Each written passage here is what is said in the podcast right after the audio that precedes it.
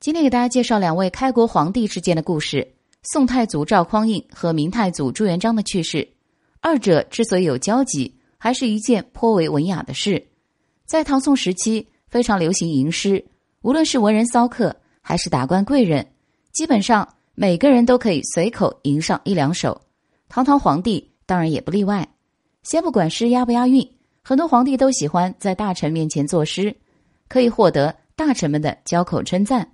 就说说乾隆皇帝吧，被称为高产诗人，一生写了四万多首，只不过没有一首杰作。相比乾隆来说，赵匡胤的境界又高一点，不过只有一首半诗。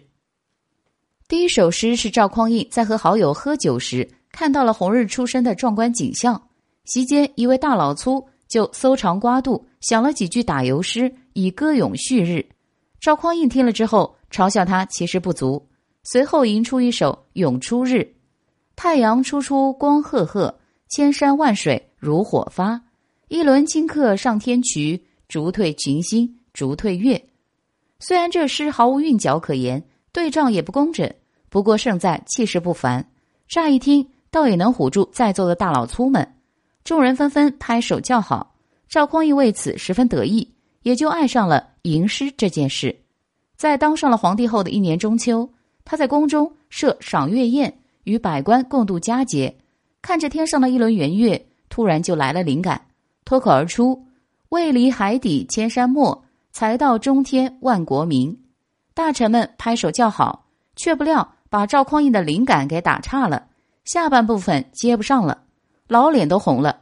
眼尖的大臣一瞧皇帝这情形，知道是对不上来了，于是赶紧出来打圆场，说：“陛下这两句诗。”气势宏大，空前绝后，实在是无据可叙。